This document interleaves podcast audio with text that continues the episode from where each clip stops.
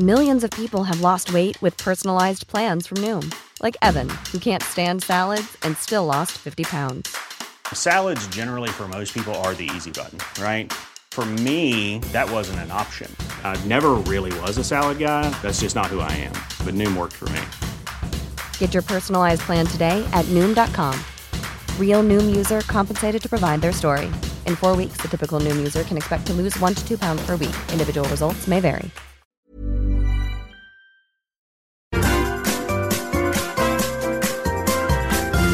You are listening to the Mother of All Talk Shows podcast with George Galloway.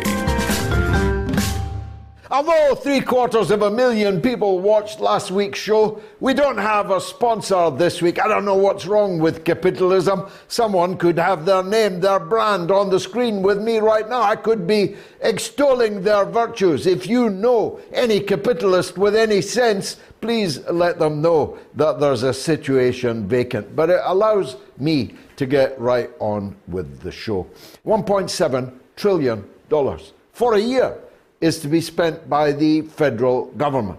Although not many people have read it, including me, who could read it. It's a bill in which all kinds of things are stapled together, including, I think it was five million pounds for Uh, the daughter of Dick Cheney, who was famous for having lost her primary election and thus being ejected from Congress last year by a record 40 percentage points. But she's made off with $5 million, no doubt, to spend on good causes. I'm making my way line by line through the thousand pages, and the one, of course, that catches my eye, the only one of any business of mine, is the military budget. Zelensky is in the White House right now, patted on the head. He's lucky he didn't get his hair sniffed but then looking at that t shirt he's always wearing, perhaps nobody would want to sniff him. But Joe Biden patted him on the head and led him in to the White House. I have no doubt that no good can come of it because it's abundantly clear that the war will drag on throughout 2023 and maybe for a very long time after that. It's abundantly clear that we are now in a new hot war period in which, at first, by proxy, uh, the fading, failing Western societies fight the rising societies of the East based on the Eurasian heartland in a fight to the death. If we're not lucky, it'll be your death and mine and our children and the children they never got to have. It's a terrifyingly dangerous prospect, no doubt. Jack Kennedy knew a thing or two about the dangers of East West nuclear war. That's why he negotiated very successfully an end to the Cuban Missile Crisis, which looked like an existential threat to the existence of the planet 60 years or more ago. Jack Kennedy has not been replaced by better presidents, and the decline is nowhere better summed up than by that picture today of Joe Biden and Zelensky on the White House steps. From Jack Kennedy to Joe Biden is a very long way. And diplomacy is, of course, a thing of the past, about which we will teach if we survive our children and our grandchildren, a historical relic. So much so that the, uh, the, the, greatest practitioner of realpolitik alive on the planet, at 100 years, Henry Kissinger, has just been denounced by the Ukrainian government as a craven appeaser. All he wanted to do was kind of avoid the destruction of the world that, as of natural consequence, he himself will soon be leaving. But the younger generation, people like Joe Biden, have no conception. Maybe he doesn't have any longer the cognitive ability to calculate what the meaning of war, all out European and then intercontinental war, would look like. I do, alas, as a student of history and a student of war. I see flash points all over the globe just waiting to set the torch that will lead to the perhaps final conflagration. I see it in Kosovo right now, where the uh, NATO protectorate, a tiny sliver of what was once the great country of Yugoslavia, which has been seized and is occupied by NATO forces. And the provocations being mounted there by the so called Kosovan National Authority, which is in fact an Albanian satrapy of NATO. The new provocations against the Serbian people have several uh, purposes. The first is obviously the greater Albanian revanchism, which remains virulent in that part of the world. But its main purpose, from the standpoint of NATO, who are setting the fuse burning, is to cause further problems for Russia because they know that Russia will never abandon Serbia, never has abandoned Serbia, that Russia will go to war if necessary to protect and defend Serbia. They're doing the same in Nagorno Karabakh. Uh, anyone who thinks that Azerbaijan just one day woke up and in a moment of madness decided to launch a war against its neighbor Armenia is a fool or a knave. Most of them, though, are just fools. They're doing it because Russia has a treaty obligation to defend the country of Armenia and will, of course, discharge that responsibility. So, a war between Israel and American backed Azerbaijan and Russian backed Armenia is another, I don't know, another Ukraine, maybe. They're setting up these fires all over the world. Taiwan is the uh, biggest enchilada of them all. And the continued arming and encouraging of the separatist tendencies in Taiwan, despite the setback of recent elections in which the separatist party was roundly defeated, continue. Australia, New Zealand, Japan, all our old friends are together with the United States and Great Britain in a continuous naval, political, and geostrategic confrontation with the People's Republic of China. So the stage is set. Our grandchildren, if they ever exist, their children, if they ever exist, will be taught we have always been at war with Eurasia we have always been at war with East Asia. We have always been at war with the foes that we were unable to defeat on the political and economic battlefield. The war goes on, of course, in Africa. I just found a picture, my wife found it actually, of me in Ethiopia, Eritrea in 1985 in the midst of a biblical famine in which the principal cause was war. War stoked, financed, and armed by the very same people stoking, arming, and financing the conflicts of today. That was 1985. Exactly the same war between exactly the same people is currently being waged in Ethiopia again. And there will be more, much more. The furnace of Libya will erupt again. The ISIS and Al Qaeda head chopping fanatics are busy again in Afghanistan. I told you, I warned you all that the day will come when the Taliban will be the moderates in this picture. That's right, the medieval obscurantists of the Taliban will be the moderates in the conflicts to come in Afghanistan. And so, as I'm sorry to say, so often happens, it is coming to pass. The explosion this week, where 42 people were killed in a mosque in Afghanistan, is merely another bagatelle in what will drag on for many decades to come.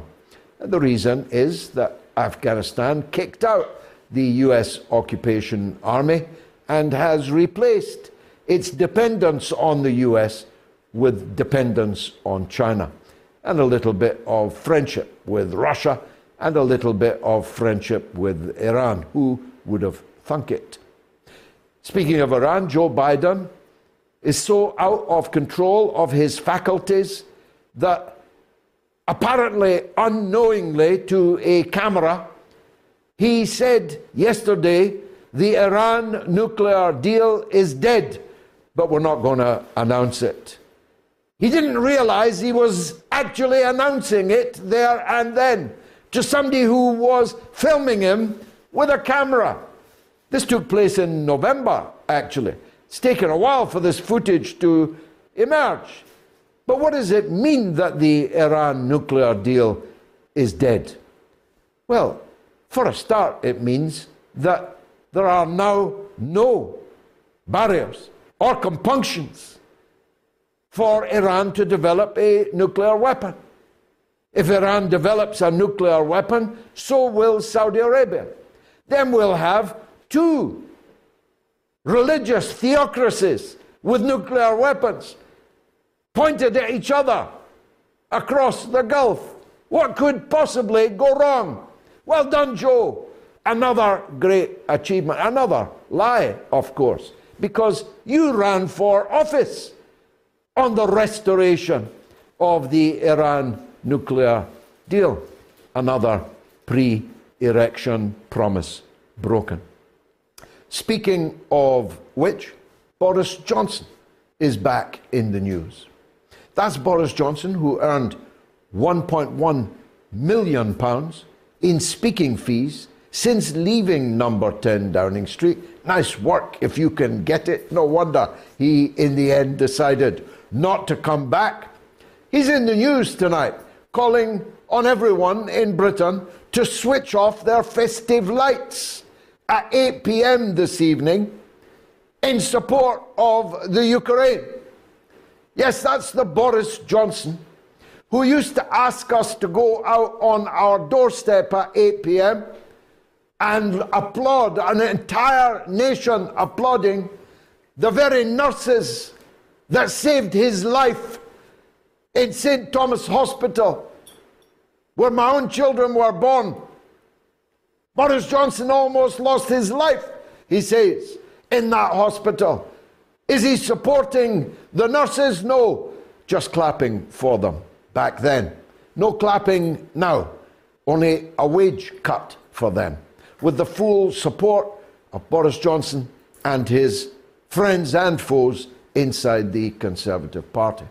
But it's an odd tactic, switching off your festive lights. First of all, nobody can afford festive lights. I wonder at the people that I drive past who have got festive lights. There's two or three of them round here. I wonder if they're lottery winners or they just don't know what the electric bill for those festive lights is actually going to be. But it's only two or three of them. Festive lights are a thing of the past, Boris. Thanks to you, and your beloved Ukraine. Our people can't afford, never mind festive lights, our people can't afford to stay warm. It's a bit milder this evening, but in the last seven days, where temperatures were up to 10 degrees below zero, all over this country, homeless people were freezing to death on the streets. Our old age pensioners were freezing in their houses with quilts, duvets wrapped around them in their living room, with bubble hats and cardigans by the dozen around them and on their feet. Our poor people were having to choose between heating their families and feeding their families. All thanks to you, Boris Johnson, Macron, little soldier Schultz, and all the other dwarves who are so dwarfish I don't even know their names, and neither do you. Who's the head of the Netherlands? Anybody, any idea? What I do know is that the Netherlands has the highest inflation rate in Europe right now. Why? Because the Netherlands decided they wanted to be Russia's biggest enemy in Europe right now. So their people are suffering an inflation rate, not of double digits, but of 20% and more. They have no oil or gas or electricity to spare. They can't afford to buy the power that they do have in supply. Why? Because this unknown dwarf that runs the Netherlands decided that he was going to make Putin suffer. But of course, Putin isn't suffering, apart from all those ailments that he's got that are going to kill him in the next uh, 25 minutes, I think, is all the life he has left to him. He's got cancer of everywhere. He's got uh, heart problems. He's had strokes. He's paralyzed. Have you not seen the pictures of his left arm? He's limping. Look as he goes across the floor to meet Lukashenko. All these sheep out there that buy all this stuff, all these sheep that are remaining shivering, hungry, unemployed, poor in their houses while their own governments destroy their own economies, not for the first time either over the last couple of years. First it was COVID, then it was Ukraine. Next it will be Taiwan. The next thing. The sheep follow the sheepdog. One sheepdog is all that is required to herd a vast flock of sheep onto the trucks on the way to the slaughterhouse. It's a dismal picture, to be sure, but not as dismal as the picture in the Ukraine itself. Ukraine is winning, don't you know? 80% of Kiev has no water. 80% of Kiev has no electricity. 25% of the people of the entire Ukraine have no electricity. Every day, all day, their electricity and energy infrastructure is systematically destroyed, and the missiles coming in to do it cannot be defended against. Ukraine has lost 25% of its territory, 22% of its population, not counting the millions of Ukrainians that have already left the country and will never return. You think Kosovans demanding the right to wipe your windscreen is the biggest problem you're going to have from NATO wars in Europe? You ain't seen nothing yet because these millions of Ukrainians will be like the Kosovans before them, the principal source of people trafficking of illegal weapons, illegal drugs, and illegal people trafficking, most of it for the purposes of vice. Hey, Merry Christmas! Fasten your seatbelts. It's going to be a bumpy night. Ready to pop the question? The jewelers at BlueNile.com have got sparkle down to a science with beautiful lab grown diamonds worthy of your most brilliant moments. Their lab grown diamonds are independently graded and guaranteed identical to natural diamonds, and they're ready to ship to your door. Go to Bluenile.com and use promo code LISTEN to get $50 off your purchase of $500 or more. That's code LISTEN at Bluenile.com for $50 off. Bluenile.com code LISTEN. I'm Sandra, and I'm just the professional your small business was looking for. But you didn't hire me because you didn't use LinkedIn jobs. LinkedIn has professionals you can't find anywhere else, including those who aren't actively looking for a new job but might be open to the perfect role, like me. In a given month, over 70% of LinkedIn users don't visit other leading job sites. So if you're not looking on LinkedIn, you'll miss out on great candidates like Sandra. Start hiring professionals like a professional. Post your free job on linkedin.com/people today.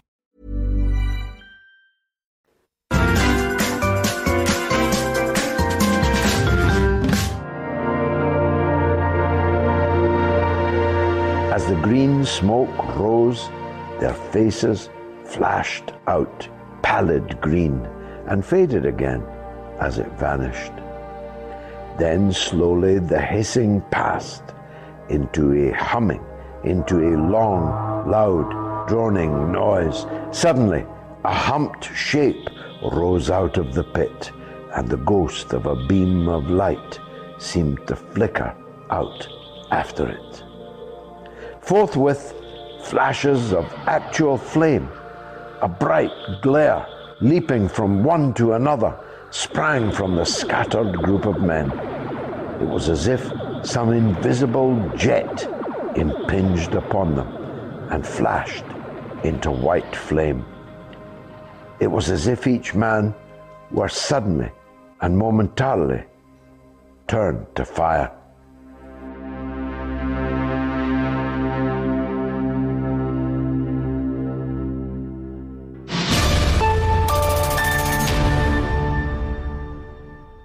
As if each man were suddenly to turn into fire. That's a quotation from The War of the Worlds, one of the greatest uh, of all novels, one of the most far sighted of H.G. Wells' many far sighted novels. It was first published in 1897. That's the 1897 edition that I'm reading from there. Um, I'm not Orson Welles, but I'm the next best thing at least amongst those still alive. If you want to hear me read that epic work, then get onto my patreon.com forward slash George Galloway. We've got a poll running. Are you spending more or less this Christmas? A, more, B, less. You can vote on my Twitter and you can vote on my YouTube channel. If you are on my YouTube channel, please subscribe. I'm headed for a quarter of a million subscribers I'm determined to get there over the next quarter. Uh, so subscribe and like the show. It helps us algorithmically. And if you're on Telegram, well, the most perspicacious of the voters are normally to be found. That's telegram uh, t.me forward slash George Galloway. You can vote right up until the end of the show. I hope I didn't upset my next guest by talking uh, so uh, dramatically about her own birthplace. It's Dagny Taggart, the British born political commentator and one of our most popular guests over the last 12 months. Dagny, uh, welcome. Uh, I, I, I, nicked from you uh, the uh, comment uh, about, about Zelensky's dress code at the White House. What point do you think he was trying to make turning up uh, dressed like that. That his wife, in spending many thousands of euros in Paris last week, didn't even buy him a new t shirt. Good evening, George. First of all, thank you so much for inviting me again. Uh, well, it's I think for Zelensky and uh, it's all about optics and it's all about PR. But I just been sarcastic when I made this comment because, uh, as it was published, apparently, allegedly, she spent forty thousand euros in uh, in one shop in Paris. She was apparently buying the Christmas presents. Well, nice work if you can uh, get it. Uh, we don't know if it's true, of course. Certainly widely rumored. Nobody would be devastatingly surprised if it turned out to be true. Um, but the uh, visit to the White House seems ominous to me. Uh, no good can come of it. No peace is going to emerge from it. They're planning more and more war, aren't they? Well, in my personal view, uh, there is uh, two reasons why. First of all, is he, they want to push this 45 billion uh, through Congress, which I think will, Zelensky will get. And another thing is because the thing's not looking very good for them in Bakhmut and all other directions, uh, they will try to escalate. But to what extent, I don't know. The most worrying for me, George, is it's not widely reported, but it's a Polish news uh, it's been reported that they're mobilizing there and our media is totally ignoring it and i think majority of the western media totally ignoring it. But uh, i've checked few sources and apparently it is the case they are mob- mobilizing.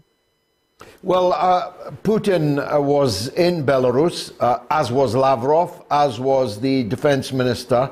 Uh, if there's going to be a Polish entry into the war, it'll be answered by Russia across the Belarus border, won't it? Yeah, I think a lot of people uh, thinking that Belarus and Russia will attack and go all the way to Kiev. I personally don't think that. It doesn't make sense for them because uh, because it looks like uh, Bakhmut or Artemovsk, as you want to call it, uh, is going to fall in some point, and it's going to make uh, for Russian uh, armed forces easier to go to Kharkov and probably all the way to Odessa.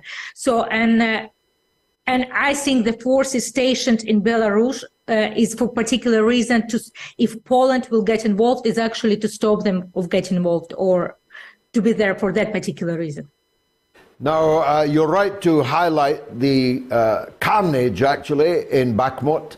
Uh, even the pro war newspapers in England, like the Telegraph and the Times, have questioned the military logic of expending what now seems to be in excess of 10,000 dead Ukrainian soldiers in a losing battle in Bakhmut. Why, why have they decided to expend that amount of blood uh, to defend uh, a town that nobody in Britain, at least, has ever heard of? What's important about Bakhmut? Bakhmut is basically, if Bakhmut falls, it's a strong fortification. It's going to make for them easier to push towards Kharkov. It's also going to be easier to encircle Avdiivka. It's where Donetsk is getting basically shelled from daily, as we know it, sometimes multiple times a day. And that's why they keep throwing man, man and man. But at the same time, they're trying to tell us it's unimportant. If it wasn't unimportant, they wouldn't be throwing so many military weapons and so many men at that city. So it is very, it's very important politically. It is very important military and it's very important for PR for Ukraine. The because uh, Ukrainians are now, uh, yeah, the Ukrainians are now mobilizing uh, 60 uh, year old men upwards. That's a little bit uncomfortable number for me. Uh, the, uh, the chief of the Ukrainian military has asked Zelensky to increase punishments for deserters. Both of these things seem to indicate that the ordinary, poor, bloody infantry of the Ukraine is beginning to wise up uh, to the wastefulness of their blood that all of this uh, represents and are taking to the hills as so called uh, deserters. Uh, is that what you hear from people on the ground?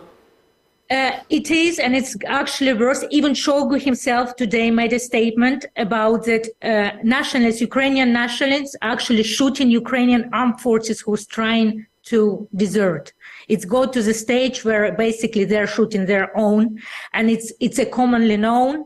It's a it's widespread, uh, but but. Uh, uh, it's it's a tragedy because uh, every video I see, it's it's it's like 18 year old guy together with 65 year old guys at the front line, and they're clearly not professional soldiers. They haven't been trained. They're just a cannon fodder, and it's it's. Uh, it's not right. I mean, no matter how you look at it, no matter who you support, it's not right. It's just people basically losing their life for uh, for the American hegemony, and Zelensky is willingly throwing those lives away.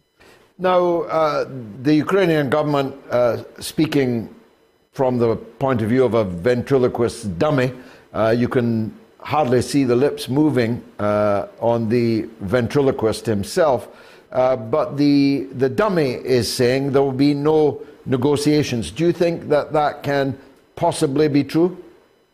Well, all wars or all conflicts end up in the end with negotiations. The way I see it, uh, now I have a question. How, at what terms Russia will agree to ne- negotiate, considering the recent Merkel's revelation? And it is widely uh, reported in the obviously Russian and Donbass media about what she said that the intention of Minsk Accords was not to stop the war. It's to to to buy time to arm Ukraine. So even Putin himself said how can we trust? At how how at what stage how can you trust? So I think negotiations will be done, but in my personal view, probably with the full defeat of Ukraine. There's no reason for Russia to negotiate now. That time, I think, has passed. Uh, the, the military advantage has shifted decisively to them. Uh, they have uh, already paid all the price that they can pay in terms of the decoupling of their economy from the West and the seizing, stealing of their assets and the assets of their uh, compatriots.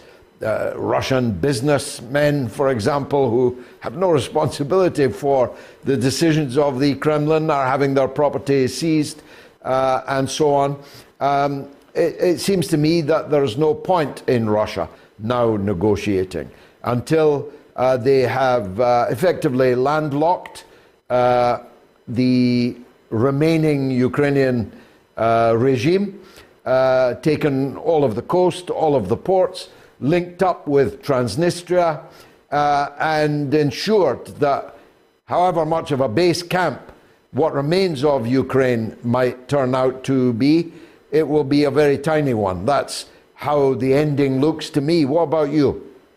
I, I think exactly the same, George, because if they if they negotiate now, first of all, they're Kissinger came out with some proposal, but this pr- proposal looks even worse than Minsk Accords. And the proposal which coming out of Scholz and Macron, it's not serious proposal considering the situation on the ground. And Russia will, ne- will never agree to that because if they agree to that, this means in three, four, five, six years time, it's going to be all over again. So th- this time they have to make sure that Ukraine is fully demilitarized and nationalists is basically not in charge anymore.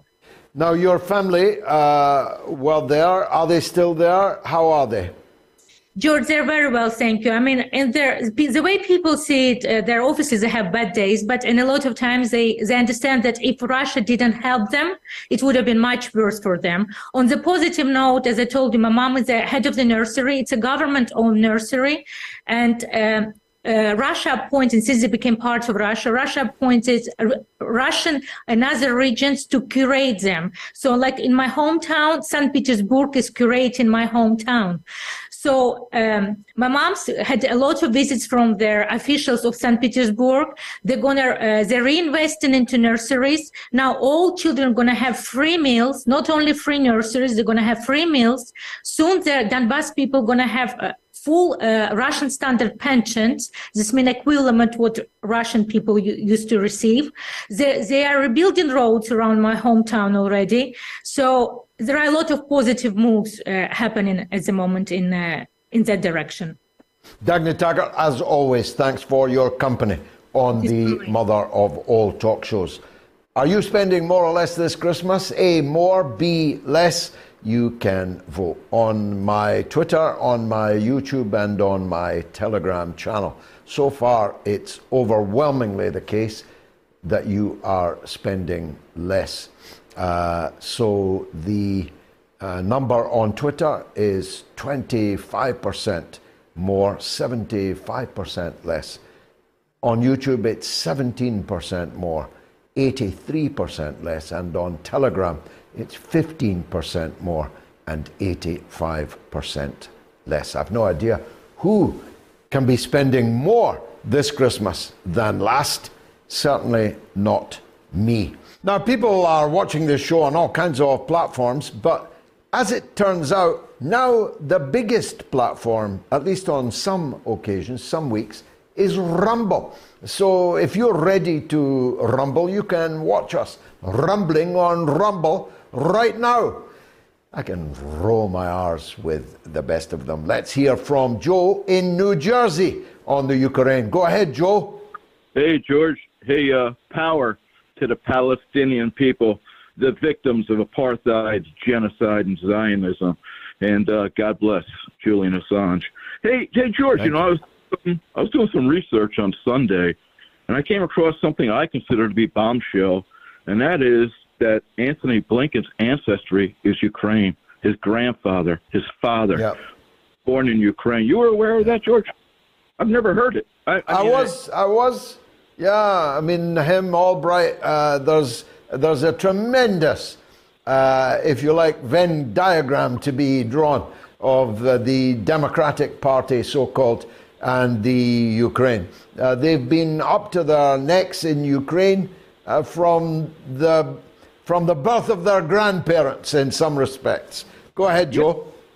Yeah, yeah, yeah. I, I read something here. Blinken's grandfather personally created the Israeli lobby, founding the American Palestine Institute, while American troops haven't even finished burying their dead from World War II. He fought against the British peace plan in Palestine and instead pushed for the most extreme form of radical Zionism in American diplomatic circles. Blinken's father and uncle were both ambassadors that worked Europe to, su- to support uh, of, of the Zionist extremism. And uh, hey, you know, uh, I took some flack uh, because on your show a couple weeks ago I called uh, Mark Milley and Lloyd Austin spineless cowards, and I left out a few people. But um, I'd like to say, uh, you know, we listen to these people, these these these uh, Jake Sullivan, John Kirby, Antony Blinken, and Joe Biden, these habitually lying bullshit artists who are on our media every day. Let's look at some facts here, George. The United States has attacked more lands than Nazi Germany by more than 17 times. Easily verifiable fact. The United States has attacked more lands than Imperial Japan. Uh, by more than 15 times. Easily verifiable fact. It is the United States who attacked and destroyed more democracies than any other in world history. Easily verifiable fact. It is the United States that has the highest per capita of law enforcement per citizen of any land in the history of the world. We have the highest incarceration rate and the highest incarceration population of any land currently, uh, even of those lands they demonize. North Korea, China, Iran, you know, all these people that we're supposed to hate because they go to work every day and they breed on hate, they live on hate, and they profit from hate. We're supposed to hate Mexicans. We're supposed to hate black people. We're supposed to hate uh, uh, indigenous Americans. We're supposed to hate Chinese, Asians, Russians. We're supposed to hate Islam. We're supposed to hate Muslims. We're supposed to hate anybody who doesn't follow the narrative of the mainstream media. And um, so, so uh, powerful, yeah. powerful stuff, Joe. Powerful stuff in New Jersey, from New Jersey to the city of Aberdeen, Old Aberdeen in Scotland, where Chris wants to talk about paperclip. Go ahead. Chris, what's Hi, this George. all about? Thanks for, thanks for having me on. Uh, yeah, I just phoned up because I'd heard you the other night um, talking about uh, about the Kennedy assassination, and I've been listening to uh, a couple of radio pro- uh, podcasts uh, that go on about that and how uh, how actually after the assassination there was uh, lots of people who were very suspicious about it, but it was actually um, it was actually well suppressed, and the CIA were very involved in that.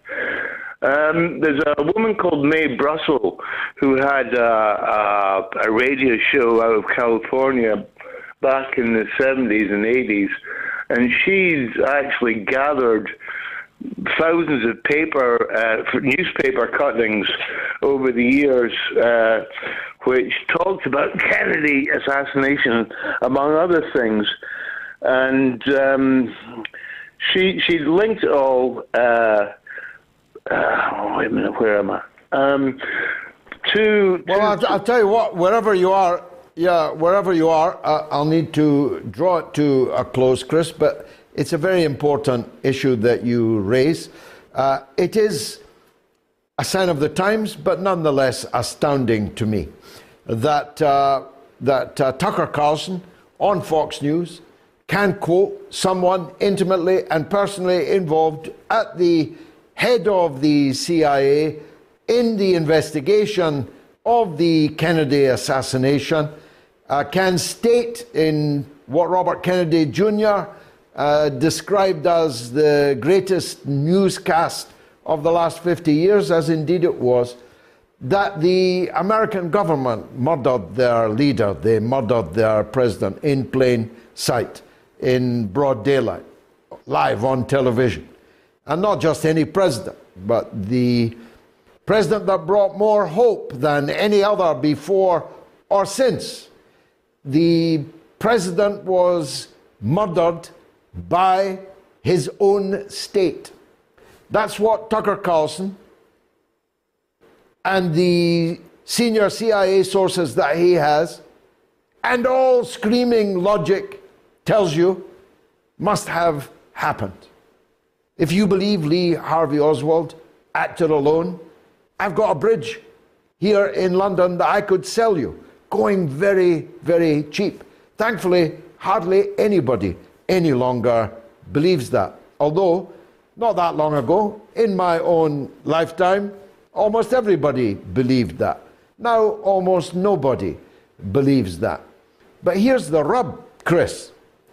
If you think about it, if it's true that the CIA killed Jack Kennedy, ineluctably, they had to kill Bobby Kennedy.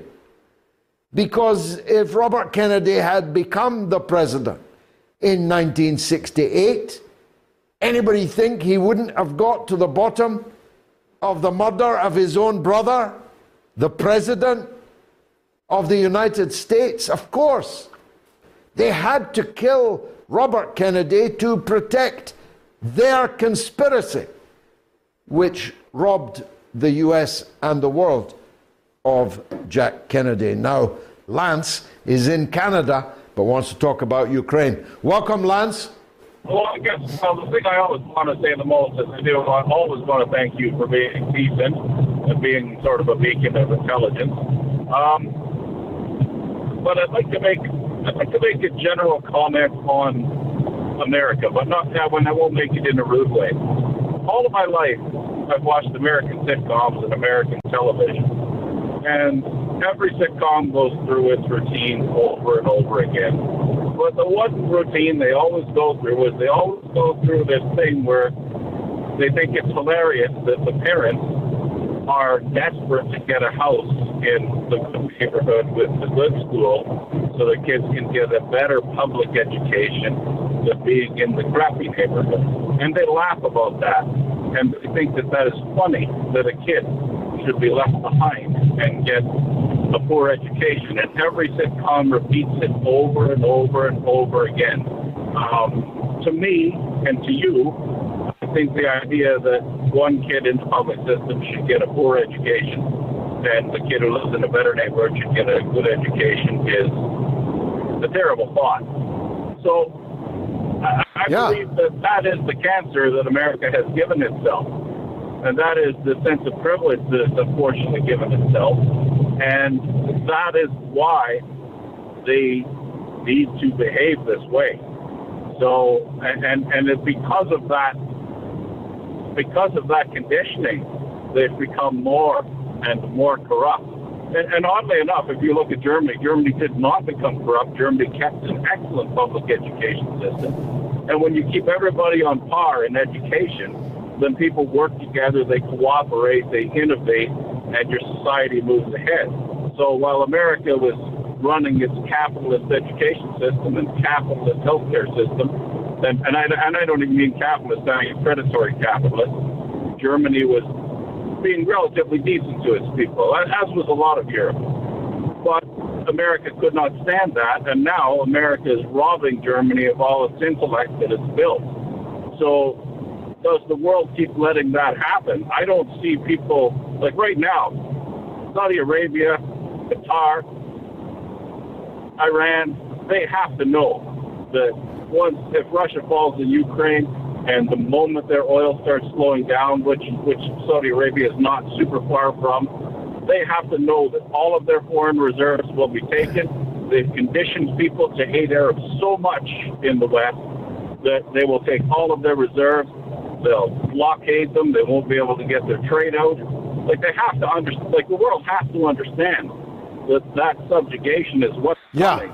If they don't, like, why is China not putting soldiers well, look, in Ukraine? Uh, well, uh, Lance, a, a, set of very, very powerful points you made there. I, I didn't catch all of them because of the road noise and, uh, and the line, but I hope the audience did. But I caught enough uh, to realize you were perfectly summarizing uh, the situation of countries like Qatar and, uh, and Saudi Arabia and others. It is a matter of astonishment that so many of these countries with substantial sovereign wealth continue to leave them uh, in the banks of the United States and the United Kingdom. When the Bank of England stole a billion dollars worth of gold from Venezuela and gave it to a guy in the street who announced himself to be the president, though no one had ever cast a vote for him. That's Juan Guaido, the new chief executive of Twitter. Juan Guaido was given a billion dollars of Venezuela's gold from the Bank of England. Now, leaving aside the grand larceny that that represents, if that is not a wake up call to everybody in the world that the US and the UK cannot be trusted with your country's sovereign wealth, in fact, cannot be trusted for anything in any regard, then I don't know what kind of a wake up call you would have to need. I mean, I don't do the lottery, but if I did the lottery, do you think I'd leave it in a British bank? Seriously? You think I'd put it in an American bank? Seriously? The truth is that as the fading, failing empire flails, it grasps. It grasps straws, it grasps other people's wealth to keep itself from finally and utterly going under. Actually, that turn of phrase there was worthy of the guest I've got coming up. If words were wine, Lionel would be champagne grand cru. You pop the cork and out they pour nectar, the nectar of the gods you've got coming up. Here's some comments from YouTube. JP Rolls Rolls. The Russians have already rebuilt some apartments in Mariupol that were destroyed in April. The British haven't even refurbished Grenfell Tower that burned in 2017. Well, rebuilt some apartments doesn't quite do it justice, my friend. Russia has built more homes in Mariupol than Ukraine built in the entire of the east of Ukraine in the last 20 years. Just think about that. Mariupol is the place to be. Brian Holden on YouTube says if only more Americans were as perceptive and intelligent as Joe from New Jersey. Here is Russell in Nevada who has a different point of view and is therefore particularly welcome. Go ahead, Russ.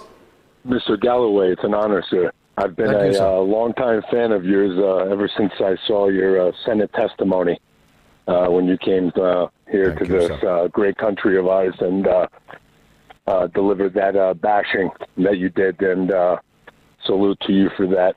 Um, I caught your interview, or rather a piece of it, the other day on uh, Tucker Carlson, sir, and it was uh, related to the topic you're speaking on now, the JFK assassination.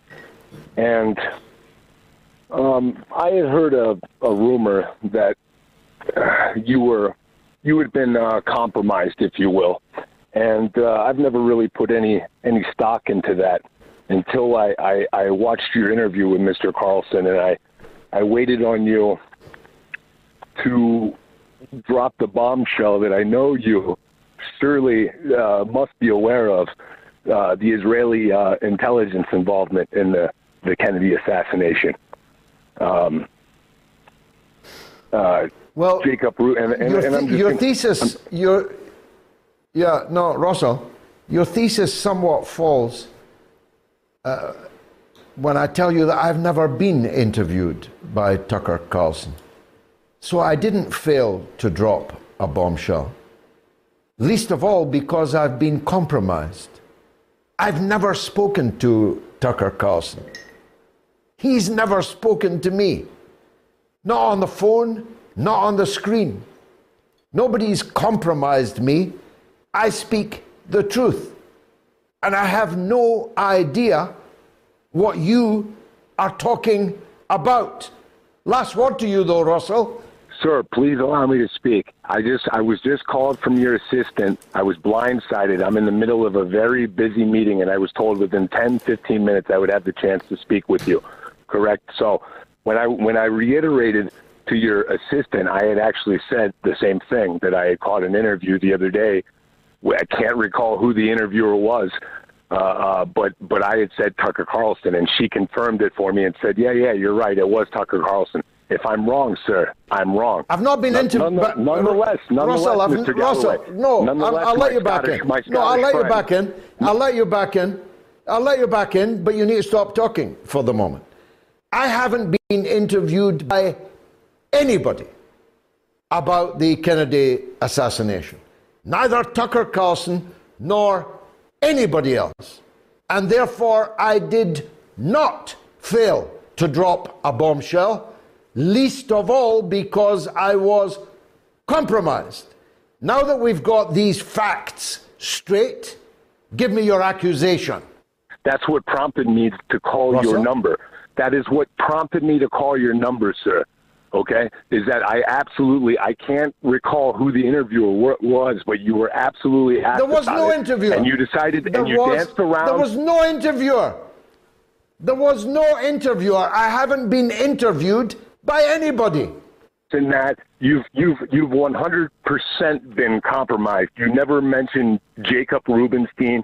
You don't mention any of the uh, the qualms or the conflict that Kennedy was having with the Israelis over their nuclear weapons program, which is surely trumps Look, any uh, other any yeah. of the other issues that were out there, right?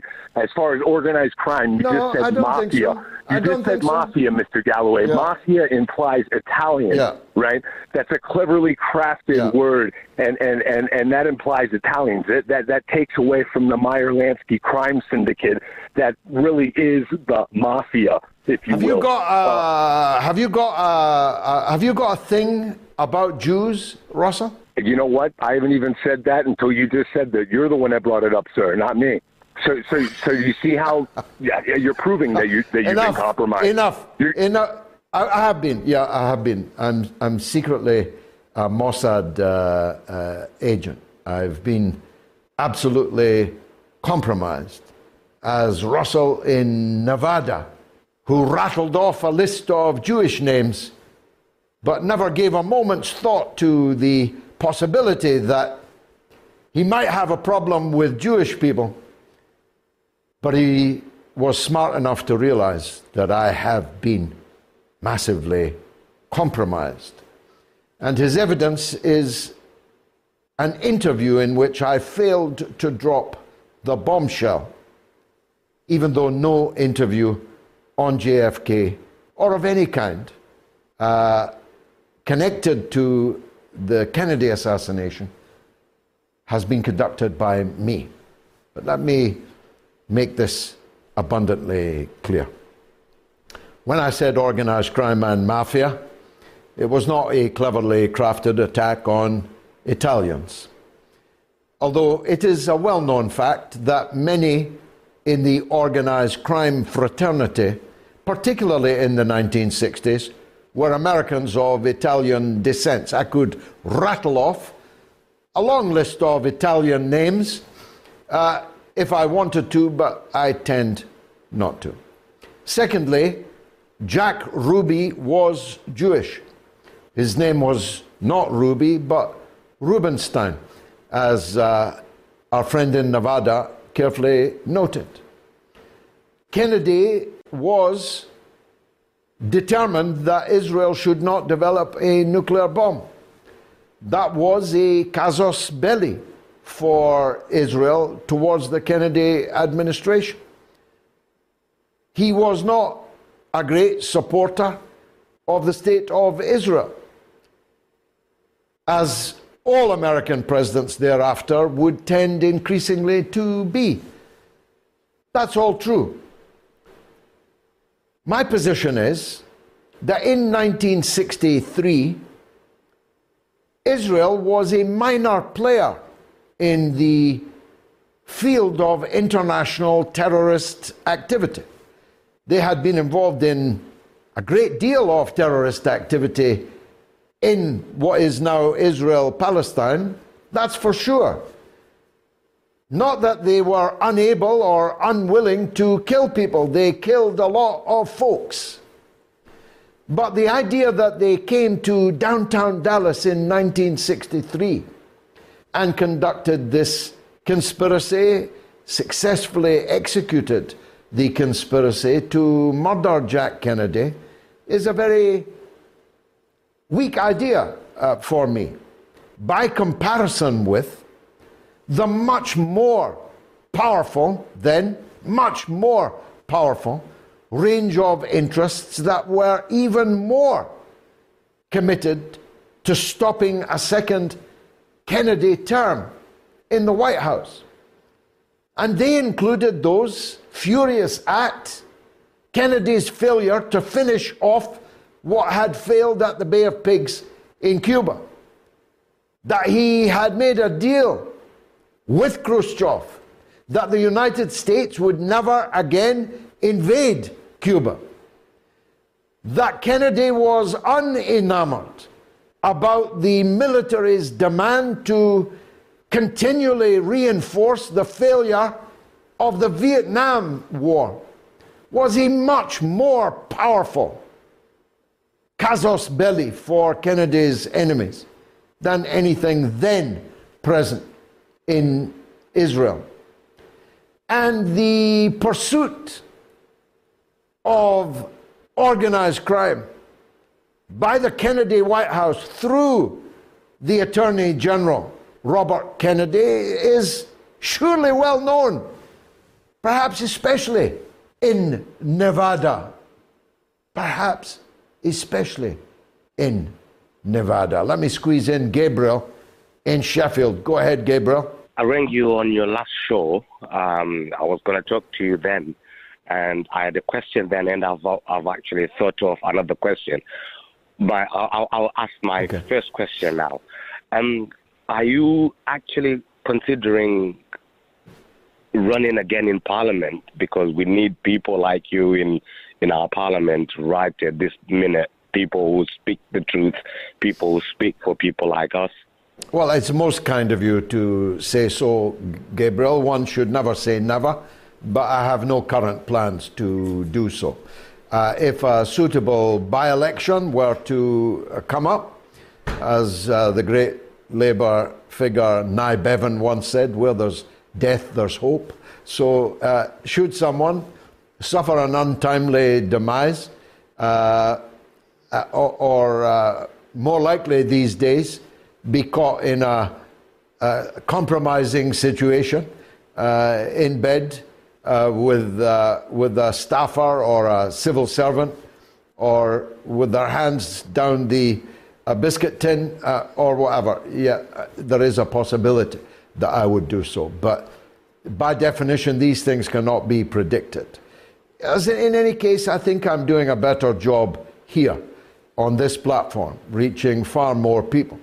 Uh, I think being just one person in a parliament of 650 zombies, ghouls, uh, would be a very lonely experience, but also probably a fruitless one. Gabriel, thanks for asking. Uh, I need to take a break, and after it, I've got the aforementioned champagne cru that is Lionel Media. Stay tuned. You are listening to the Mother of All Talk Shows podcast with George Galloway.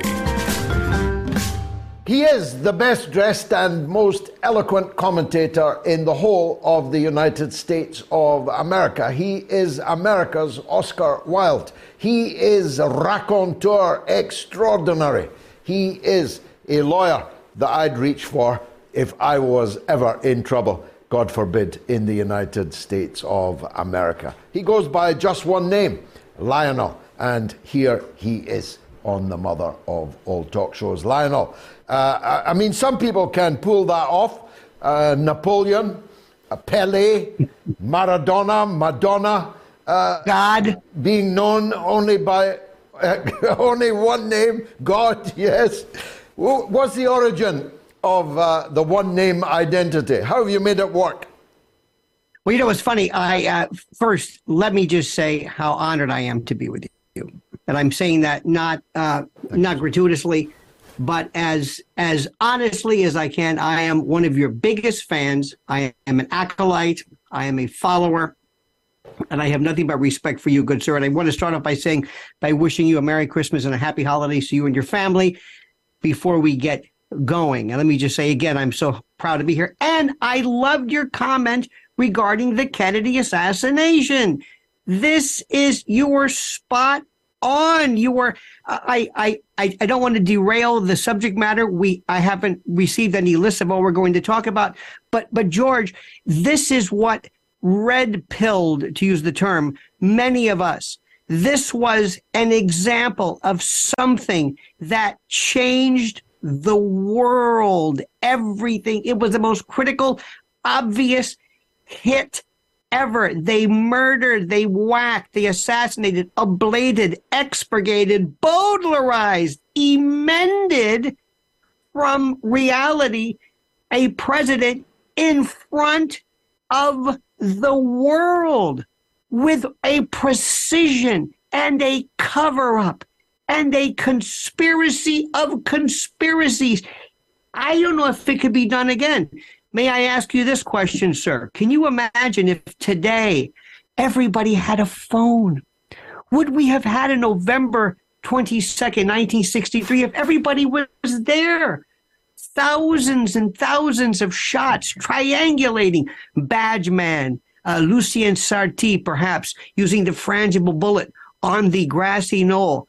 My question to you is Would anything have changed? And I suggest and I submit nothing would have changed, even if we had the evidence, because there's something about humans that can't accept the obvious. So I'm sorry, I, I you you hit a nerve with me, no, sir, I, when it comes to JFK. Yeah, well, it, it is in fact one of the uh, issues I wanted to talk to you about. So uh, don't be apologetic, and I'm glad that we're on the same wavelength on this. Uh, oh yes, we are, of course you, me, Tucker Carlson, we're hardly on the same page politically, but uh, we all agree that something other than Jack Kennedy died that day. Uh, I oh, said yes. last week that it began the death of the, uh, the, the death of the world's love affair with the United States. It might have been unrequited, uh, it might have been undeserved, but the world loved the United States until November of 1963, and there has been no glad, confident morning for America ever since. That makes it, therefore, an epochal, uh, historical turning point, doesn't it? It does, but I would hope, good sir, that I can qualify to an extent. I would hope that the world is able to differentiate between the United States, my native land, and my government or whatever iteration of government was in existence at moment. I, I, I hope the two. Uh, the same thing goes for the UK or for Scotland or anything. I the, the the people are the government is there.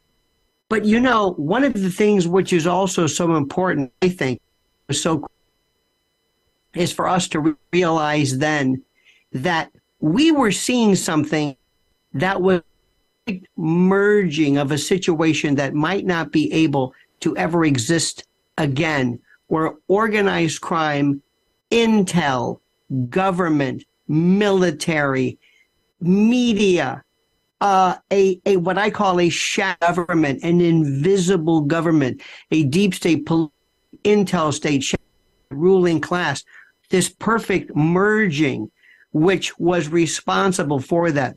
That's another aspect to add another layer of complexity uh, to this. But I would hope that the world, and I would hope this show encourages us, please do not confuse me and my fellow Americans with our government. we the two are completely different. Yeah, no, uh, uh, yeah, very powerfully uh, put, of course. Uh, now the uh, I follow your words, millions of them, uh, and, and every one uh, like a red hot coal. Uh, it is the case that you think that Trump is over and should accept it. I saw a piece from you earlier this week in which you you said he he needs to step back and enjoy the rest of his life as the eminence grise. Uh, can you you may well be right, of course, but uh, can you explain how you reached that uh, that point, that point of view? I do not believe. Well, let, let me see if I can separate and segregate the efficacy of this man. He is I don't want to say a savant. That that's the wrong that's the wrong um, uh, suggestion. He was. We, we have never seen. I have never seen such raw talent as a politician as he had. I have never in my life, and I'll be. This is my sixty. Um, I'll, I'll be sixty-five next year, so I've I've seen some things. I I thought Reagan was something. I thought Bill Clinton was in my lifetime, but nobody could rock the room like Donald Trump. He had an ability to speak and explicate so perfectly. He did things intuitively, naturally. However, he also exhibited some of the most, un- sad to say, some of the most boorish behaviors, which which made him out to be the rusticator and the ruffian, and and and yet that that blended into his charm. My dear friend George, I think that he is this weird. He he potentiates this patellar reaction on the part of people and he is no matter what happens let let me if if i could i don't mean to to speak too much but let me give you the the typical reaction between the Democrats and the Republicans. The Democrats say that Trump, excuse me, he's not in office. Yeah, anything but him. But wait a minute. The, the the republic is crumbling. Kids are being carted off to be to be castrated and mutilated and mastectomized. It doesn't matter as long as Trump's gone. That's what he did. He invaded every space of our being. And I'm sorry to say this, but I don't think we can coexist anymore with him. If this has nothing to do with him. Maybe it's us. Maybe we're we're like this attack dog that keeps seeing this trigger. I don't know. But all I know is that it is time for us to reconsider perhaps trying to to uh, come up with a new coalition. And and in as much as I think he is he is a wonderful person, I don't think he has that oomph that he had last week with NFTs and digital cards. And I, I'm thinking he should have spent the time giving the world his worldview, his vision, his idea instead of playing golf. And it's it's just a different time. And it pains me to say this, but for his own good, they are not going to stop until he's behind bars. They are not going to stop. They are it, it's indefatigable. This this this this persistence. So I think it's time for the good of him, his family, his health. He's not a young man, and maybe to allow whatever this thing is called the Republican Party, of which I am not. I am a political atheist. I am. I, I have no affiliation whatsoever. I believe it might be in his best interest and everybody's to sit this one out and perhaps lend lend his his guiding hand to be the eminence grise, the gray eminence indeed. Well, uh, a powerful uh, call coming from from you. Do you think it will be heeded? Uh, is Trump the kind of guy that agrees to sit out the next dance? If he does not want to, George, he has the party which could decide for him.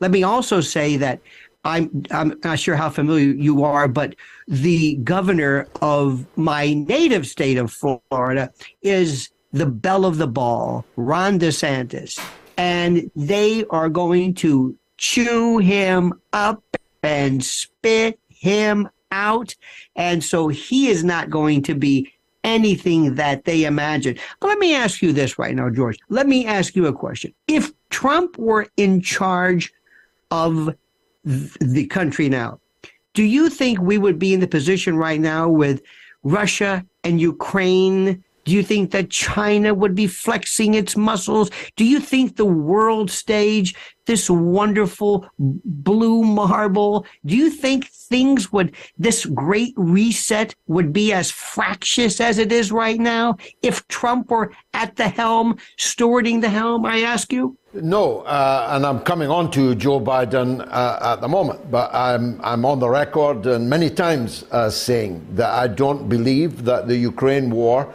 would have started if Trump had been re-elected as president. I think that the, the complicity of the Democratic Party, so called, with uh, the elements in Ukraine that have caused this whole disaster uh, is of historic and, and criminal uh, character. And the Hunter Biden laptop was not evidence that I even needed. But now that we know what was on it was true, uh, it's, uh, it's obvious that a profoundly unhealthy situation existed between the Democratic Party leadership and elements in Ukraine that have brought about this perfect storm, bloody and uh, perfect storm. So I, I, don't believe so because I think that Trump's character as, uh, as a deal maker, as a roll up the sleeves, get the waistcoat on, light up the cigars, let's not leave this room until we've resolved this, that kind of approach would have been employed by him. And therefore, we would not now be on the, on the brink of, uh, on the eve of destruction as you're too young to remember Barry McGuire. Oh, Barry McGuire. Barry McGuire, too, young. I, I, I, I don't know of, of whom you speak. Uh, let's say over and over. You, you know, George, uh, there are. John, uh, Mearsheimer is is my my hero in this. George Kennan. I never thought I'd be quoting Henry Kissinger, Noam Chomsky. There is realpolitik. I am of the United States in 1962, Sir George. We told the Soviet Union we will go to war with you if you do not remove missiles from Cuba 90 miles away. Now, between you and me, we all know the real issue was Turkey. It's a whole other story. We have the Monroe Doctrine. We would have never, if it were us, if if we were Russia, if Ukraine were just switch the parties, there would have been no debate whatsoever. We have formalized it into the Monroe Doctrine. You know, Tolstoy said history would be a wonderful thing if only it were true. I also think history would be a wonderful thing if people knew it, if people remembered it. They made this, and George, I love because lest you're called a a Putin apologist. You know, we my generation still remembers. I, don't know if you do. Uh, Boris and Natasha. I will get you, little squirrel. This Russophobic red baiting post Cold War. Drago, I will destroy you. The whole Russian countenance, the evil Putin who wants to re, who, to re, reconsolidate the Soviet Union. This is a man who said, anybody who doesn't remember or have a, a place in their heart for the Soviet Union, brother, doesn't have a heart. And anybody who wants to go back to it doesn't have a brain. Can we not understand the the this interesting marriage of NATO and Victoria Nuland and George Kennan, who was the father of containment, who said once the once the Soviet Union dissolves, that's it, game's off, and and I mean seriously, and, and when I bring this up, people say, "Oh, boy." Look at, at two, a, a, a Putin apologist. Putin apologist? My God, th- th- this is this is realism. This is reality here. What are we talking about? And and when and this this creation, talk about wag the dog and Mr. Kolomoisky, who created Zelensky. This is, this is, if you remember this, this is Chauncey Gardiner. This is being there. This is, this, this, this, this iteration, this, this creation of this, this t-shirted hero. And I mean, what? Oh, Have they lost their minds? What movie, what channel am I watching? I'm just looking at reality here. I could, I, I, I could, uh, I could listen to you all night, but sadly we're running out of time. Time for only one more question. We've both seen Indeed. a lot of things. 130 years uh, together we've been on this earth. uh, but we've never seen anything quite like Joe Biden in his dotage, have we? No. Uh, uh, the, the, the man that doesn't know the difference between millions, billions, and trillions, and if he does know the difference, cannot enunciate them. Uh, talk of excruciating. What channel is he on? Well, do you remember when we thought that Dan Quayle was a Boeotian because he couldn't spell potato? There was an old joke years ago when they went into George W. Bush and said, President Bush, three Brazilian soldiers are dead. He says, Oh my God, that's terrible. By the way, how many in a Brazilian? Well, we laughed at that.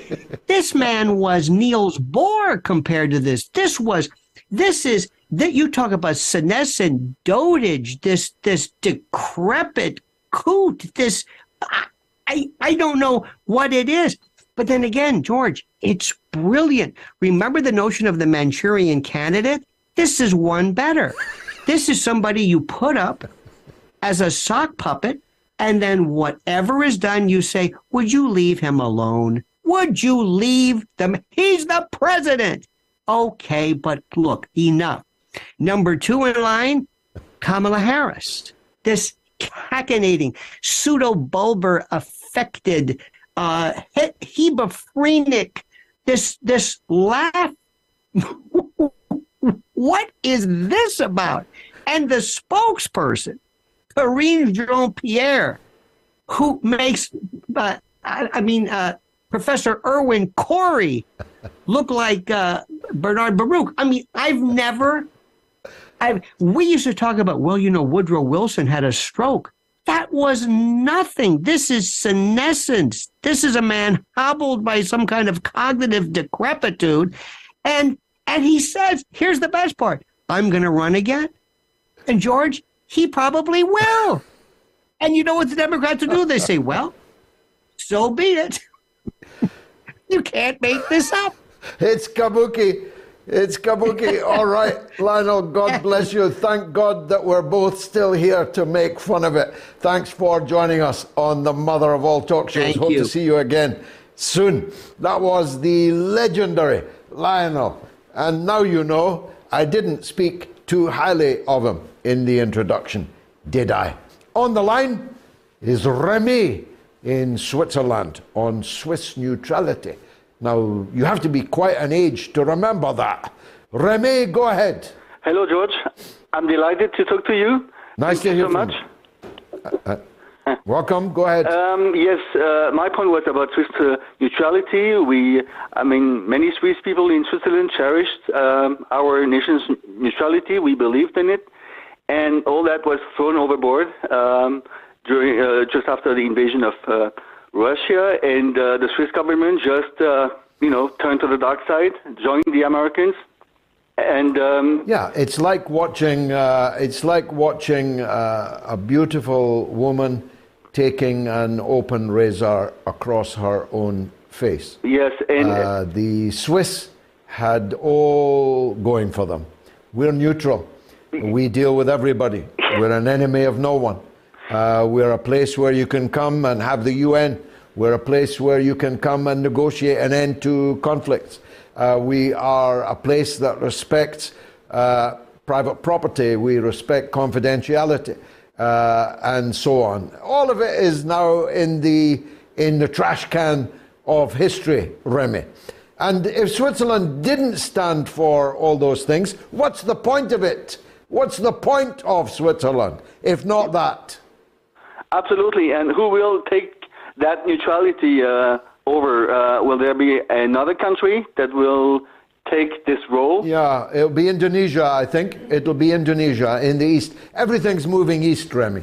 Uh, the, you know, there's only 13% of the world's population lives in what we call the West, and that includes outposts of the West that are very far from West like Australia uh, and New Zealand, only 13%. So 87% of the people don't live in the West, and only 8% of the world's children live in the West. So, by definition, that uh, stretch is going to get ever wider. So, the world's moving east, and they'll be looking for a new Switzerland. And uh, I, I, have a feeling that, that Indonesia will be that place.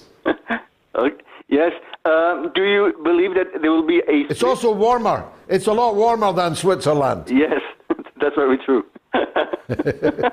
okay, thank you, Joe. Thanks for your call. Okay, Thanks bye-bye, for your call, bye-bye. my friend. Thank you. Nathan, uh, bye. Nathan is in Seattle on Ukraine. Go ahead, Nathan. Uh, hi, George. Calling again. Uh, I, I was uh, uh, impressed by uh, one of your callers earlier, Joe from uh, New Jersey. Uh, he was outraged by the, the hatred that they try to uh, get us uh, to ingest on uh, the you know the people, the, our state enemies.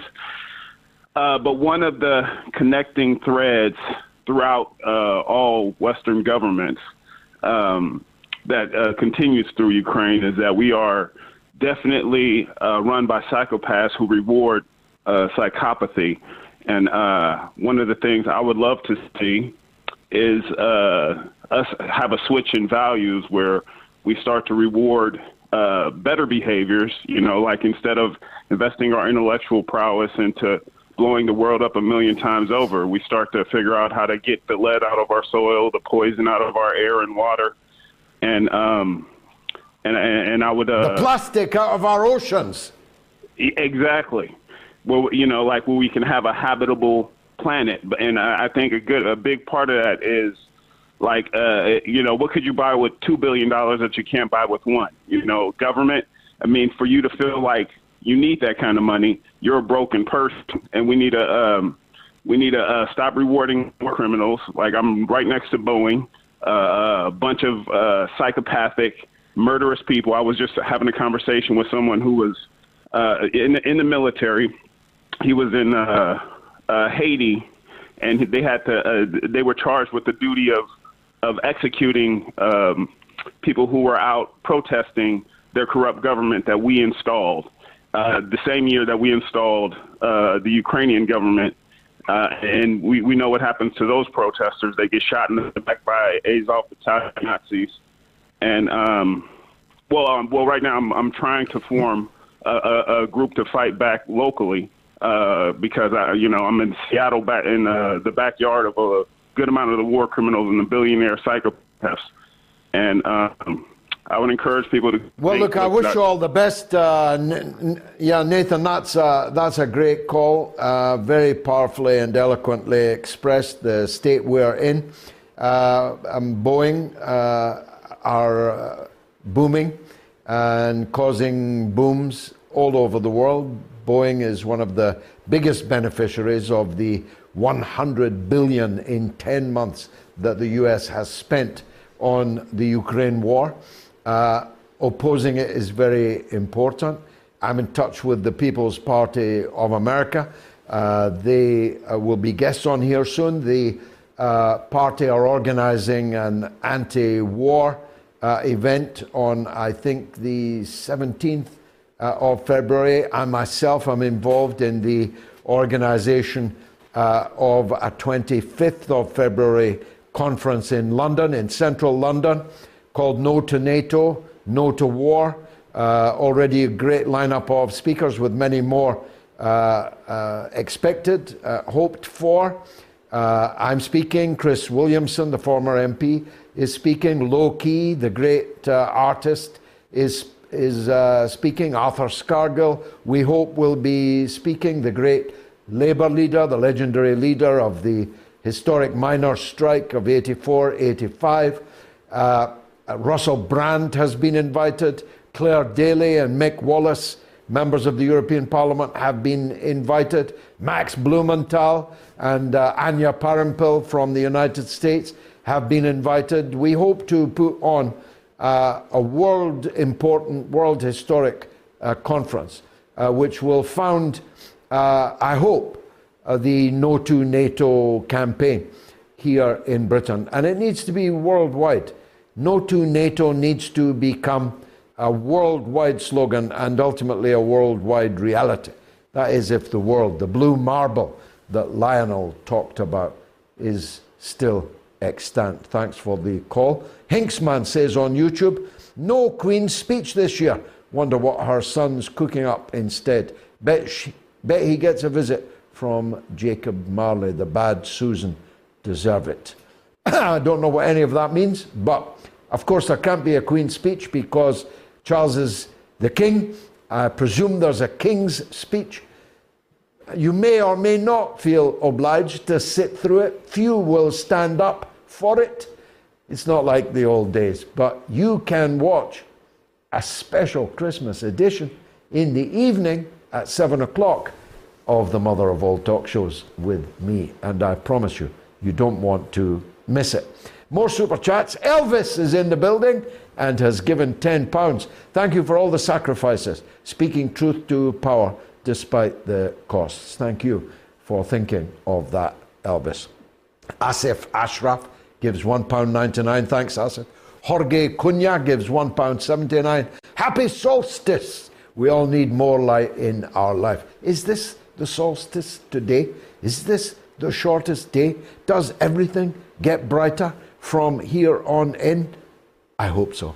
Uh, Mahmoud Merhadi gives two US dollars. Galloway and Matthew Pryor are my favourite MPs. Mahmoud, who is he? Adam Humphreys gives £10. Thank you, Adam. T Mac, £3. Thanks. Eric Suarez gives two American dollars. Feliz Navidad, Mr. Galloway. And to you, Eric. Toy Chung Hong Kong gives $78, presumably Hong Kong dollars, and very, very welcome at that. GRJ Music gives £10. Thank you, George, for continuing to spread the truth. God bless you and happy Christmas. Thank you so much. No censorship gives US dollars 199. Zelensky, the clown puppet, makes me sick.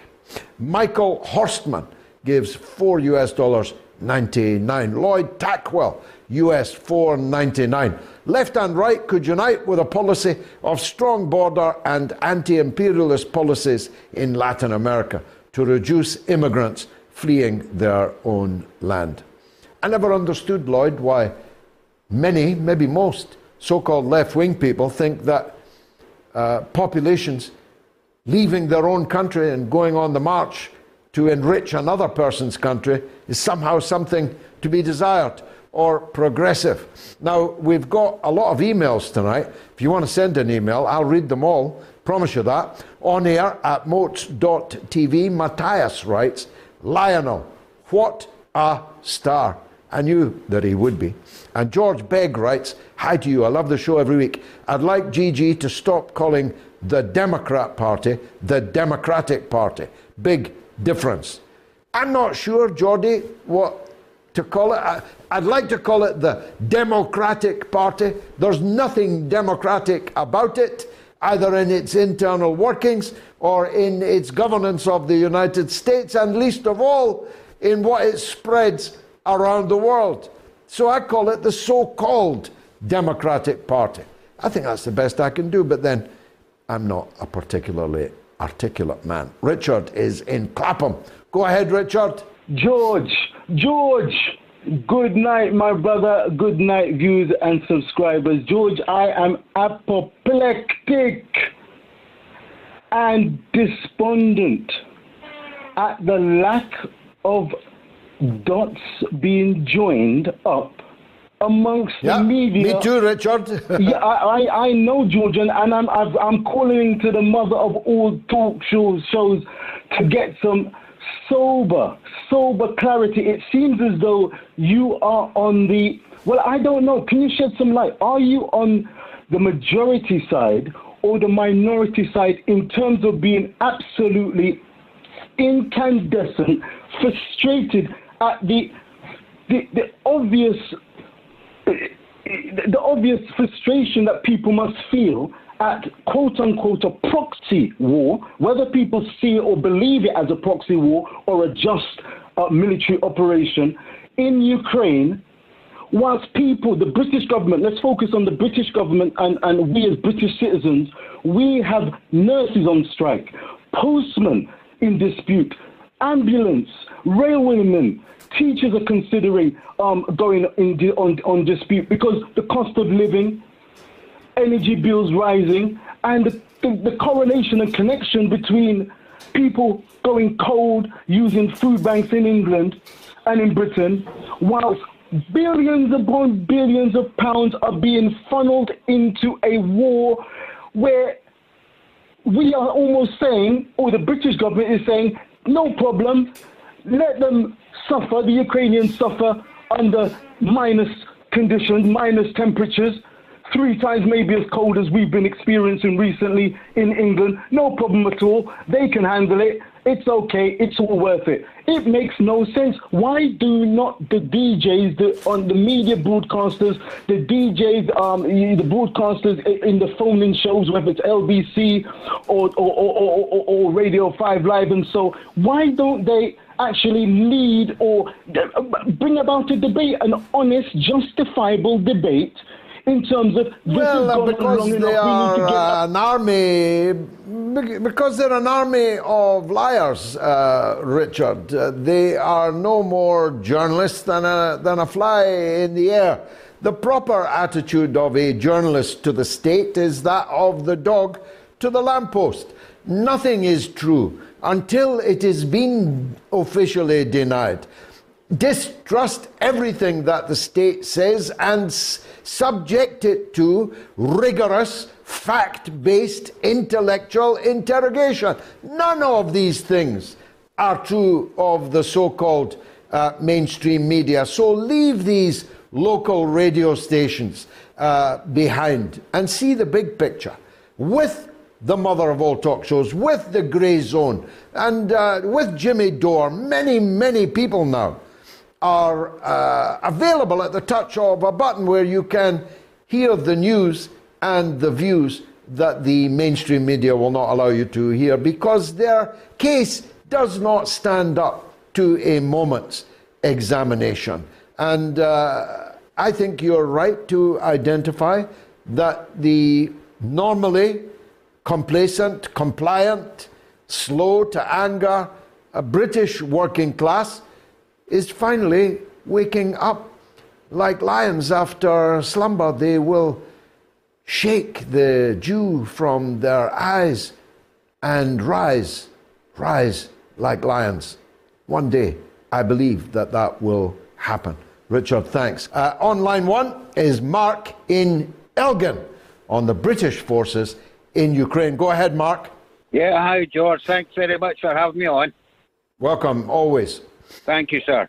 I wonder. Um, I heard I heard one of your shows uh, the other evening saying that there was actually British Special Forces with boots on the ground in Ukraine actually taking part in the Yeah, war. the Royal Marine Commando. Yeah, the Royal Co- Marine Commando commander told us so.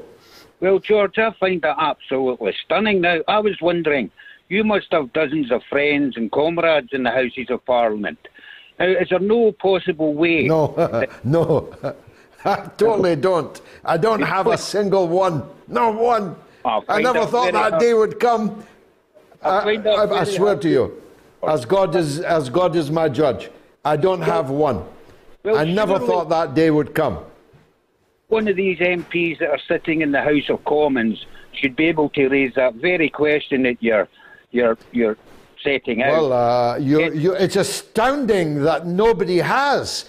It is completely illegal that we have entered a war against a nuclear superpower, Russia, without any parliamentary debate or agreement, or even, as you say, even a single question about it. Well, George, with all your knowledge of the, the, the, the parliamentary procedures, is there no way that an urgent question could be given to this diabolical Tory lot and get them either to confirm or deny that that is the case? Well, I, I don't. I, yeah, I don't know why you're singling out the Tories because it has the support of both sides of the House of Commons, including the so-called Scottish nationalists. A shiver is running round the House of Commons, looking for a spine to run up And if it could find a spine to run up, somebody would stand up and say, I've just seen the commander of the Royal Marine Commandos say that his men are fighting in Ukraine. Is this true? But uh, no spine has yet been found to ask that question, Mark, including in the so called Scottish nationalists. I'll be writing to my local MP to, to, to find the, the, the answer to that very question, uh, GG. And uh, yeah, the yeah. case, I mean, uh, you should. I don't understand why You should, but don't hold your breath, Mark. Don't hold your breath, is all I'm saying.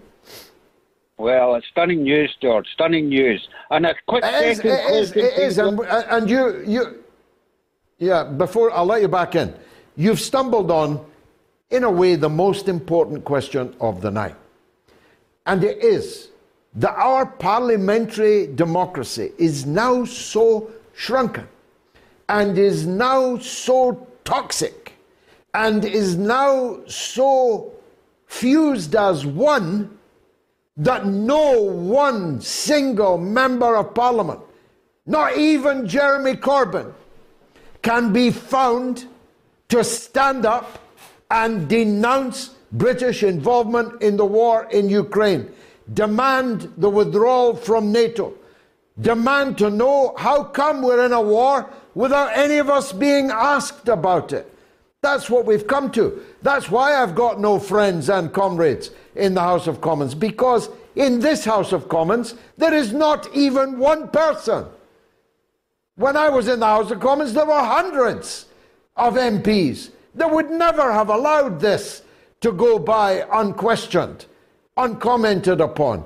But that's where we are now, Mark. Last word to you. Wow. I'm absolutely stunned and staggered to hear that, George. And my, my final quick question, Hmm. sir, is do you have any plans to bring your mother of all talk shows up to our neck of the woods anytime soon? I don't do public appearances in Scotland, Mark, for security reasons. I think if you look back to the last couple of years, you'll know why. It's a sad truth, but I'm afraid it's the truth nonetheless. Now, do you remember Kenny in Acton? I do, fondly. As a matter of fact, he makes a guest appearance on next week's Christmas special. But let's take the last call of the evening from him. Go ahead, Kenny. I've missed you, son. Hi, George. How you doing? Okay. All good, thanks. Fantastic. Yeah, I'm interested in going to the No to NATO event in London. Is that in February? Hmm. Hmm. Not necessarily because I'm particularly February. anti-NATO, February. February twenty-five. but I like to hear both sides of the story. It's important to keep an open mind about things, you know. Yeah. So. Of course it is. Yeah. I know. I Make phoned sure up you get your a name Christmas down. song. How much time It's have I going to got? be busy. Oh, you've got two or three minutes. Have you got a real Christmas song? Yes. Go ahead. Go ahead. I didn't. Okay. I thought they were joking. Right, Go ahead. I'll have a blue Christmas without you. Without you. I'll be so blue. Just thinking about you. Decorations of red on a green Christmas tree won't be the same, dear, if you're not here with me. Oh, well, when those blue snowflakes start falling, that's when those blue memories start calling. You'll be doing alright with your Christmas in white, but I'll have a blue, blue, blue, blue Christmas. Fantastic. Elvis is not here. Elvis has left the building. Elvis has left the building, but Kenny in Acton is the next best thing, just like I'm the next best thing to read The War of the Worlds. And Lionel was the next best thing to uh, Grand Cru Champagne, America's Oscar Wilde. I think it's been a terrific show. It's been a terrific week. I hope we can get a sponsor uh, whole time for our uh, midweek specials. I'd hate to discontinue them again. I think three quarters of a million people watching indicates the market that there is for the show.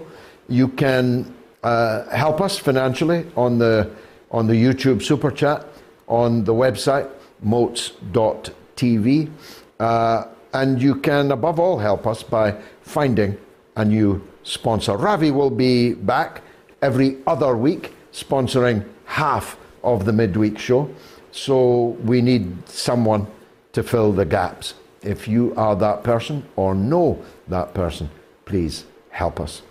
Uh, we'll be back on Christmas night with a Christmas Day special edition of the Mother of All Talk Shows. And I promise you, you won't want to miss it because it contains, in essence, what we've been about all of this tumultuous year. It's hard to believe that the world changed not even a year ago. On the 25th of February, everything was stood on its head. The war in Ukraine had raged quietly from 2014, quietly, unless you were in the Donbass being murdered, as 14,000 people were. By quietly, I mean nobody in the West gave a toss about dead Ukrainians then, because they were the wrong kind of Ukrainians. They were the ethnically Russian Ukrainians that were being murdered then. But on the 25th of February, when the Russian invasion happened, everything was stood on its head. And it has defined everything about our economics, about our politics, about our culture ever since. And it's only been 10 months. Russian composers, Russian books, even Masha and the Bear are now all persona non grata. You may not perform the work of Russian composers 200 years dead for fear of contamination, for fear of bringing down on your head the might of the state. But here's the good news I took a dip this evening in the cesspool of the Ukraine zealotry, just by chance. Somebody attacked me. I don't normally respond, I just block, but I clicked and I looked all the comments underneath. Vile, yes, of course.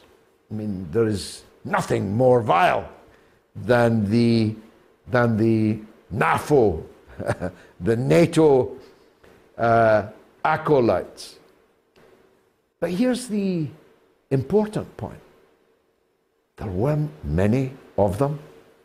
By comparison with 10 months ago, 9, 8, 7, 6, 5, 4, 3 months ago, there were not many of them.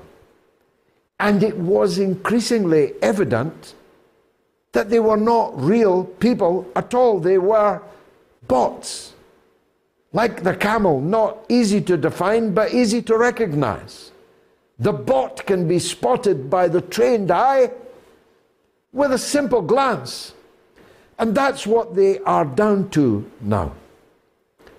Boris Johnson's call for everyone to switch off their festive lights this evening will have been roundly ignored the length and breadth of Britain, not least because most people have not got any festive lights this season as a result of the politics and economics for which Boris Johnson is one of the main people responsible.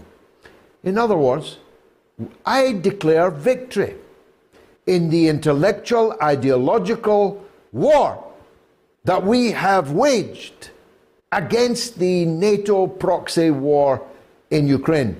You may say I'm premature, but actually, I think that you'll find I'm merely prescient.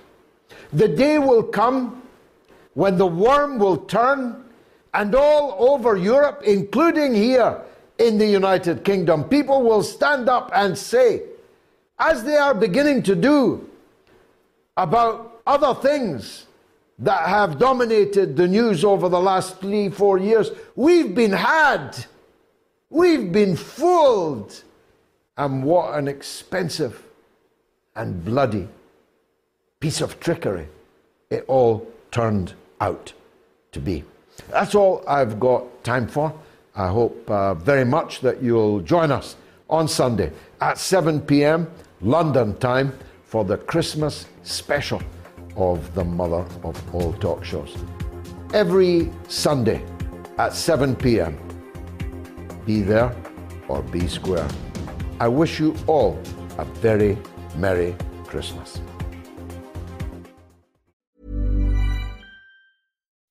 When you make decisions for your company, you look for the no brainers. If you have a lot of mailing to do, stamps.com is the ultimate no brainer. Use the Stamps.com mobile app to mail everything you need to keep your business running with up to 89% off USPS and UPS. Make the same no brainer decision as over 1 million other businesses with Stamps.com. Use code PROGRAM for a special offer. That's Stamps.com code PROGRAM.